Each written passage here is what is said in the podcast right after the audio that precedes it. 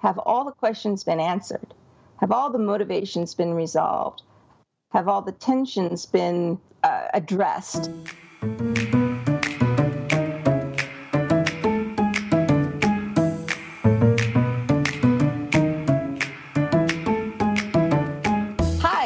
Taylor Stevens, the New York Times best-selling and award-winning author of the kick-ass Vanessa Michael Munroe thrillers, and this is the Taylor Stevens Show with my good friend Steve Campbell, where we are kicking writing in the butt, one word at a time. Taylor, this is episode three in our three-part series on story structure, where we talk about beginnings, middles, and ends. And before we get to that, you and I had an interesting conversation when we finished the last episode. We finished recording the last episode. I and I, I said almost exactly the same same thing each time we finished an episode. Wow, that was a good one. And you said, I'm not sure we're giving people enough uh, specific information or something like that. Is well, that, yeah, is that because, about what you said? Well, sort of. It's like this show is about writing. It's about kicking writing in the butt, and um, people come to us for specific writing advice. And I was just kind of worried that this what these this series has been, and maybe we should have made it a little clearer when we first started, was that we are discussing it. Like I don't have a lot of advice that I'm aware of on these subjects, and I I just I always worry that I don't want to waste people's time and you know have them come looking for answers and then there are no answers but what I think makes this so interesting, and why by the time we get to the end of each of these episodes, I think, wow, that was a great show. And I personally would want to listen to something like this, is that we're coming at it from two completely different perspectives. Because you are completely self taught and you're a natural storyteller. And a lot of this stuff you've never heard of, but just through life experience, uh, seeing things, reading things, hearing things, your books tend to fall into these structures. Whereas I'm coming from it from a completely different standpoint where I'm trying to learn how to do these things. So I've been reading these books and taking these classes on story structure, and, and my story structure tends to suck. So I'm, I'm working hard on it. And some of the things I'm doing you would think are completely silly, but you know, I think between the two different perspectives, the result is a pretty interesting show. So I hope you guys out there listening uh, agree. I guess if you're here on the third show, you must have enjoyed the first two. Either that or you're just waiting for it to be over. well, if you're waiting for it to be over, it will soon be over. This is the third episode.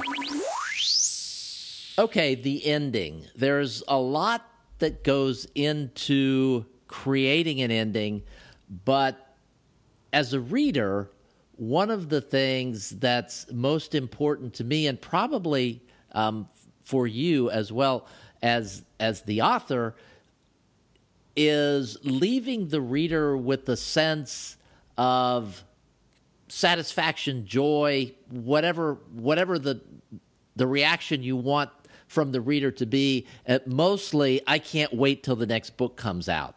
well, that would be nice. so you've got, you know, you've got the beginning, you've got the end. There's this problem. The character has to resolve the problem, save the day, save the damsel on the railroad track, stop the ship, whatever, whatever it may be. Um, save the movie star.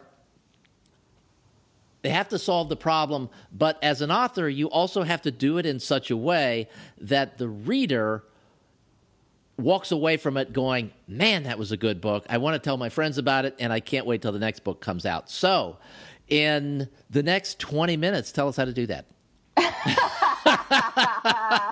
right. Yeah. Let's get right to it. When I'm getting close to finishing a book, the biggest challenge for me is fighting book fatigue, which is, I think there's a tendency for authors who don't write a book a month to just want to get it done, get it over with. And so I tend to drag out my endings a little bit, specifically to compensate for book fatigue, for writing fatigue. And I'm that is the one part of the writing process that I'm very conscious of is trying to make it so that the ending does not feel rushed, so that the reader doesn't feel cheated, that they got through this whole long slog and then what? It's over? That at least in the thriller genre, there's sort of this um I guess you could call it an expectation that there's going to be some big bang for your buck. You're gonna you're gonna have the explosions and the chases. And I had this come up in writing The Mask, where the original version of it is that Munroe gets this call in the night, and she knows that bad guy has someone that she cares about, and basically laces up her boots and is like, "All right, let's do this." And that's where the book ended. I mean, there was more to it, and we saw, you know, people that she loved got set free and whatnot. But my my agent pointed out that you know your readers might feel cheated if they don't actually get her get to see her slice the bad guy to bits. Mm-hmm. And I thought about that, and it would have meant having to write another two chapters, maybe more. Which writing them is one thing, but creating them. It, it's it's a it's choreography. It's creating a location. It's creating a mental process. It's figuring out how somebody is going to do it and to do it in a way that feels real. It's crawling back into that very violent psyche and seeing things through the eyes of bloodlust which is not naturally me. It's it's not easy to just it's one thing to just go write two chapters of dialogue. It's another thing to write two chapters of this finely tuned try and make it realistic when you yourself are not a bloodthirsty killer action. But she was right and I knew she was right. And I talked to my editor about it and said, "You know, this is what my agent is suggesting." And the editor's like, "You know, it's really up to you. The book ends really well the way that it is. Uh, but if you want to add the extra chapters, I don't think that it's going to drag it out or anything. I said, no, I need to write those chapters. And so I did. And so we get those chapters in the story as it is now because I felt that it would, for all those readers who read these stories because they want to see the character kick ass, why would I deprive them of the biggest ass kicking scene in the whole book? Mm-hmm. So, the ending. I think it's really important to keep in mind why your why your readers will be reading this book and not to deprive them of that. That's like the one unforgivable rule of of being an author is to get to the end and then have it go eh. And for me, the other thing that that's really important in an ending, and I don't look at it in terms of structure. I look at it in terms of the way it makes someone feel is have all the questions been answered? Have all the motivations been resolved? Have all the tensions been uh, addressed in the sense of we may not have full resolution on everything, but do we have enough that we can leave this story and go, okay, okay, that all came together and I like the way that happened, or I hated the way that happened because you're going to get it both ways. And yet there's something that still leaves me going, well, well, what happens to the characters next? What are the characters going to do next? So mm-hmm. the story is complete, but there's still that sense of, well, when's the next when's the next episode? And is that intentional when when you do that? And I'm thinking specifically of the ending to the mask, which I loved. It's it's one of my favorite endings of your books. Just the exact way that that book ends, it just leaves you banging your head on the nightstand if you're reading in bed, going, "How long do I have to wait for the next book?" Because it was, you know, the story was complete, but there was this new thing that had been opened up as, as a part of the ending, like what's going to happen to these people, and we just don't know. And right. I, you know, I, I, guess the catch kind of ended that way as well. And I, I, I, I just can't remember the endings that well of the others. Maybe they all end that way. Well, see, for me, unless I have multiple books under contract, and and I'm heading into writing the first book in that contract. Like in the moment, I've already written the first book that, and then got the contract. But in, unless I'm in a situation where I have a contract and then I'm going into writing the first book, I never know if this, the last book in that contract will be the last book.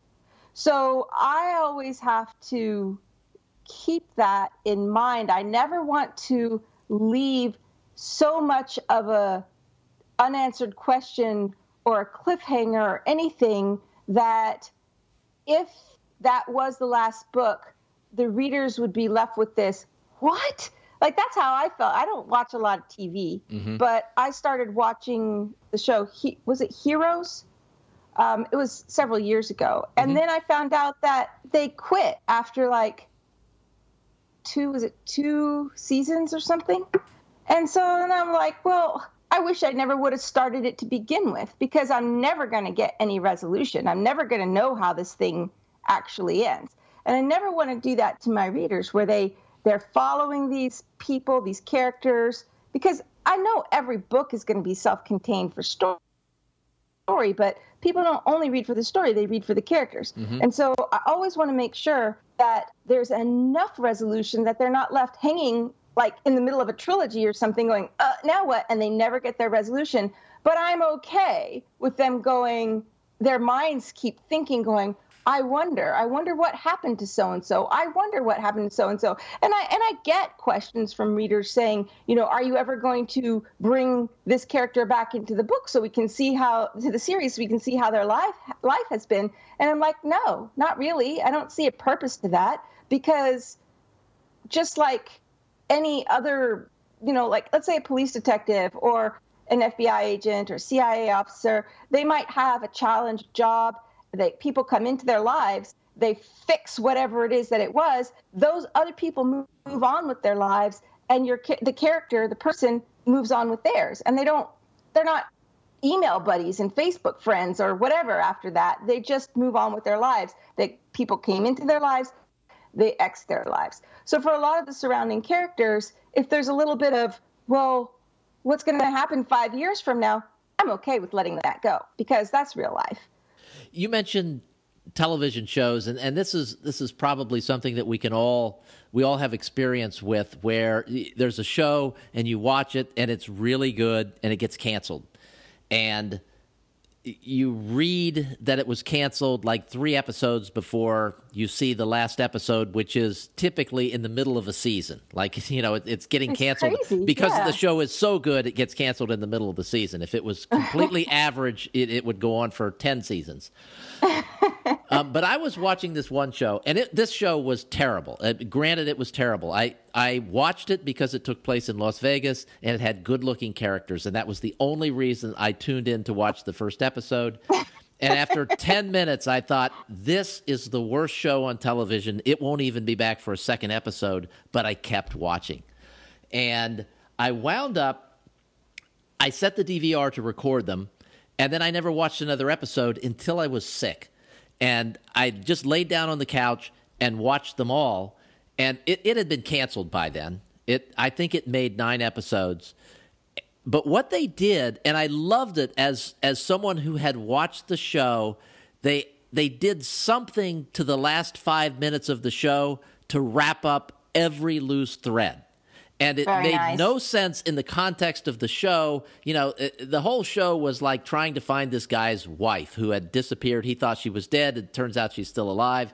And they wrapped it all up in five minutes. But it was at the end of it, I'm like, I'm glad they did that. You know, it's yeah. like the show kind of sucked the whole way through, but they were really pretty people, and, and the settings were great, and and they and they gave you your resolution. They gave me the resolution, and I'm like, okay, that's good.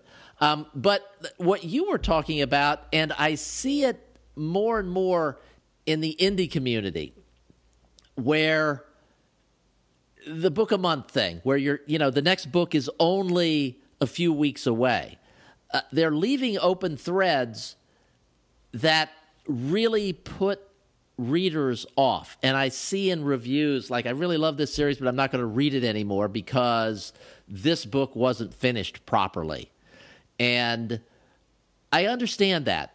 as a reader. And I, I, guess if you're writing an ending, that's the worst possible thing that you can do is is something like that. So what you were talking about is is like leaving a thread open, but but shutting down all the rest of them, answering all the questions. Yes, like in this book that is the new starts off the new series, there are definitely open threads, but they are not critical to the characters. Like you're not left going uh, there's no it doesn't matter if there's not resolution to that because the grand the whole story the big story had resolution and if you got another book or didn't get another book you may or may not have those questions answered but the characters themselves are aware of maybe not getting answers and the characters are okay about it and so that makes that is enough to give the readers the resolution that they need. Okay. But I, I, I have quit reading authors who just dragged on and dragged on and didn't give me the ending of a story. I'm just like, I'm done. You're toying with me, and I don't like being manipulated like this. I'm out. And I know I'm not the only one like that. Yes. Yes. Uh, when we when we talked last week about the transition from the middle to the end, uh, I I was talking specifically about situations where you know it, it the situation is completely bleak for the protagonist. It looks like there's no way out, and that's a transition towards the end. And I know we've talked about this through the first couple of episodes, and you don't use this kind of story structure. You don't impose this kind of story structure on yourself. But in general, is there a scene like that that works its way into your books? organically where it's just like like it it really can't get much worse than this and it's time to transition into the ending to, to Munroe saving the day not consciously if it happens i think it's almost like more a case of she has all the pieces of the puzzle and the readers are aware that they are now two steps behind and don't quite know what's going on. And the transition that closes everything up is what's catching them up to speed. And they're starting to understand oh, that's what she figured out. Oh, that's mm-hmm. her plan. So it's not so much that things can't get any worse, it's more a case of understanding how things come together. All right. There there's this thing in books that I, I see, and I, I don't know what percentage it is, but it's I see it often enough that it annoys me, where it's like the story's over, and then there's this final chapter where two people are having a conversation and they answer all the questions because they weren't able to to answer them in the story. Um, yeah. I don't know why it annoys me. It, it feels like cheating. It is me. cheating. All right. It is cheating. Okay. And it's so much easier. Like I, I run into that same problem.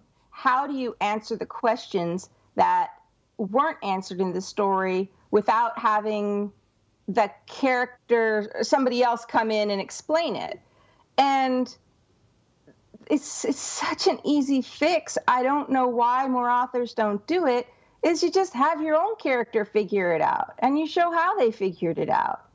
And you show what they understand and what they don't understand and what they may not be clear on but they think it's xyz and it, you don't have to have the bad guy give them the ah ha ha ha this was my evil plan or whatever. And it's so much more clever that way because now your character just looks really really smart and people like to root for smart characters. They don't like to root for dumb people who have to have everything explained to them, unless they're Forrest Gump, in which case that's different. when you were saying, ah ha ha, this was my evil plan all along. I, you know, I've I've read books like that so often, and it's always like, well, I'm glad to, I'm glad to finally, as a reader, understand why this happened. But man, that that was lame. so I ran into this. Um, we we've used the catch a couple of times as, as an example example in this these episodes, and um, I ran into that that same problem with the catch in that Munroe didn't understand why the ship had been hijacked. It, she she could piece together everything else, but couldn't understand that. And she um, she had the answer in the form of the captain. She could get that answer out of him, and I didn't want it to be a ah ha ha this is what you don't know moment. So it doesn't come at the end of the book. It comes while they are in transit for the big final fight at, the end. It comes when she needs to know it so that she doesn't run into problems with the unexpected and she's willing to kill him to get that information if she has to. And so it's almost less, which is a whole lot different than the bad guy having the good guy tied up and saying, Let me tell you what you missed through this whole thing. so the problem is real. The struggle is real of figuring out how to convey information that your hero doesn't know. But there are ways to go about it without falling into that trap. Okay. One of the tropes in, in the kind of books that we write and, and read, tropes or troops, I'm never quite sure how to how to pronounce that. Do you know? No, I would say tropes, but okay, all right. So one of one of the tropes, or one of the things that one of the elements that has to be there in a thriller, and this gets back to uh, what you were talking about earlier with the mask, and or a mystery. There has to be this final confrontation between the protagonist and the antagonist. And I've seen books where it's not there it it takes place another way. It, you know, there is there is a confrontation where the protagonist overcomes the antagonist, and it's sort of off screen, and and those are maybe I don't know books books where there just aren't any violence in the books or anything. But how important is it, in your opinion, to have that if you're writing a, a, thrillerish type novel, to have that last confrontation where the person the reader is rooting for overcomes the person we've come to hate? I think it's going to depend entirely on the book and the author and the expectations, how, how the expect, expectations have been set up in that book all along. The one uh, I guess the deciding factor I would use is is the scene missing because you're afraid or don't know how to write it? If that's why you're not including it, it needs to be there. You're just being scared. Get over it. But if it's, yeah, I know how to write this scene and I totally see how it would go down, but I'm not really sure if that's going to be the best way to end it, then you know it, it could go either way. Uh, and I, I, don't think it's it's uh, a case of where you can say hard and fast that this is the way it must be. Then again, go back and see all the movies you've watched and think about all the movies you watched and the books you've read and you know if if it's just supposed to be there and that's what people are expecting then give them what they want. If it's not going to cost you, you know, the plot, if it's not going to be contrived, if it's not going to ruin the story, give them what they want. I, I joked about it with my my editor when it came time to deciding whether to add those extra chapters to the mask, and I said I've come to understand that um, Munroe is a gladiator, and my readers are the bloodthirsty fans up in the stands going, you know, kill, kill, kill, kill.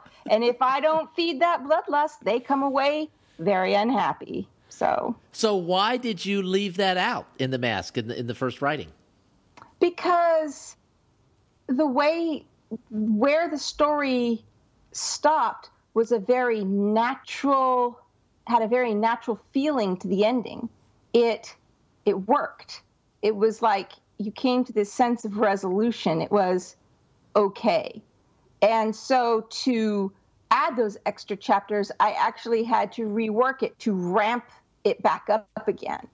So it was a natural uh, come down from the peak that had come before it. Hmm, interesting. I read one of the books I've read on story structure was from Robert McKee, and I, I think it was called Story, but it might have been called something else. But uh, Robert McKee write or he teaches screenwriters and has this course around the world that he teaches. It's very expensive and everyone speaks really well of it. But he also put all of the information in a book, which is so complicated that I, I challenge anyone out there to read it and understand it. But he talked about how endings can change the type of book it is. Whereas, you know, in, in let's use the, the mask for an example if the ending had been different, if if the ending had been Munroe went after this person and lost that battle, I mean that's also an ending. That can be an ending, but in McKee's teaching, then the story becomes a tragedy rather than whatever it was. Yeah, I, I absolutely agree with that. Or the story's not over yet. Or the story's and and yes, and then it's an unsatisfying ending, or you darn well better have the next book out the next month. right. Yeah. Um, okay. No, I mean, we expect um, it's a cultural thing. Not every culture wants the same. I, I the first thing that comes to mind is, um, you know, Japanese anime, where there these these movies don't always have a clear cut bad guy. They don't always have this. This is the villain. This is the hero they're very complex stories with lots of shades of gray. But to our we are a very black and white culture. We want the guy we root for, we want the guy we hate. If the book doesn't have a clear cut villain, you get a little bit confused. It's I, have got that going on in this story that um, I've just, just finished. Is there's not a clear cut hero. There's not a there's a villain, but you know, it, it kind of shifts and um, it, it, it messes with our our cultural expectations of what a uh, a thriller should be. So I would imagine that somebody, and I know just from my for, the foreign rights sales discussions I've had with my agent, there are some other countries that are very much in line with our way of um, of expecting certain constructs to be that the German market, for example, really likes American thrillers because that's the way that they think also. Um, but but it's kind of a crapshoot to see which books will sell in which countries because the the cultural expectations of how a book works differ a- across the globe. All right, one final question, and then we will end the show on endings. Uh, there's sort of a thing in the mystery writing world and maybe it's a thing in the thriller writing world as well, where it's a bonus almost as uh, for the author if there is a final twist at the end. It's like the reader feels like they're at the end, and then whammo. You know, even though there are only five pages left in the book, there is one final twist. Do you? I mean, you've sort of described the way you like to wrap up the books, where the reader is catching up with Munroe. Um, do you ever do you ever intentionally throw in like a, a final twist kind of thing that's a real gotcha to the reader? I am not that smart. it it takes a special kind of devious smartness to be able to plot that out. And um, if I have any complaints about my own structure, it's too linear. I have to work so hard at creating the complexity that's in in it.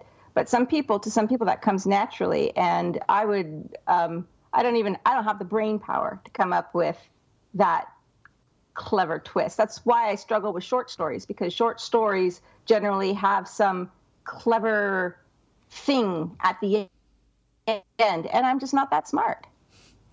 All right. Have you ever seen the show castle I know what it is. I haven't seen it. Okay. Uh, Julie and I used to watch it a lot until it just, you know, they had, we talked about these crazy cliffhanger endings, and they just had one. T- what they would do is they'd have a crazy cliffhanger ending, and then resolving the crazy cliffhanger ending would ruin the first quarter of the next season, and we just eventually got tired of it and stopped watching. But it used to be just a joke. The, the shows were so structured that with five minutes to go in the episode, you're looking at your DVR and there's five minutes left, they would inevitably have a person in the witness chair and they'd be talking to them. And it would not be the killer, even though there's only five minutes left. It's all set up, and then they would always have that final twist. And so you would not see the killer until three like minutes left. and it it's was almost like they're having um, they're they're writing uh, they're filming uh, 15 you know 40 minutes of the episode uh, and then the next 10 minutes of it are carried into the next show even though it's really they're splitting they're splitting it not where the episode actually ends you know? Well no that's not what the case is here. I mean it, no it's, that, it's that men- mentality like Yes. the, the thing is like here here's here's 45 minutes. We'll film uh 40 of it in this episode and start the next one the, the 55 Okay. minutes that should have been let's Yes. start there with Yeah. that one you know and and it, and you know it, it- I don't know. One of the reasons I mean, it was a charming show. Again, pretty people and interesting settings, but inevitably the the resolution to the crime would be the person sitting in the witness chair with five minutes to go, saying, "But it wasn't me. It was this other guy."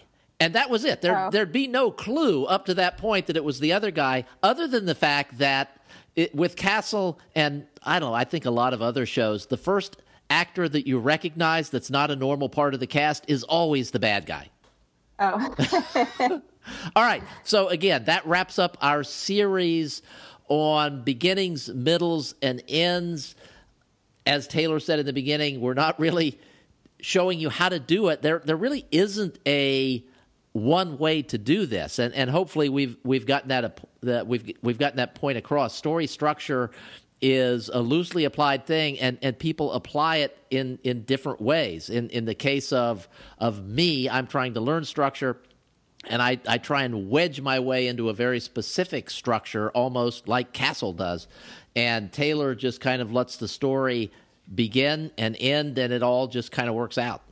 yeah not by itself though So I'm curious for those of you out there listening, and, and this is our call to action this week. Let us know either in the comments or post in the Taylor Stevens fan club or send us an email. Let us know how closely you adhere to a specific story structure and what story structure you use. I think that we could all learn from each other that way, and that would be kind of fun.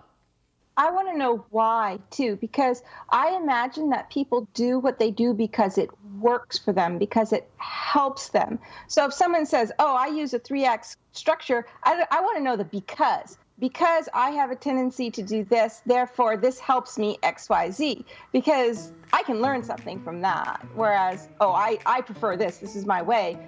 It doesn't like. Okay, great, good for you. So I want to understand you, why you're using what you use, and why it helps you. Okay, that'll be great. Yes, that would be even better. That's why you are the star of the show, and I am your humble host. Oh, whatever. Thank you all so much for listening. We hope you enjoyed this three part series. We will be back with who knows what next week. Thanks for being with us, guys.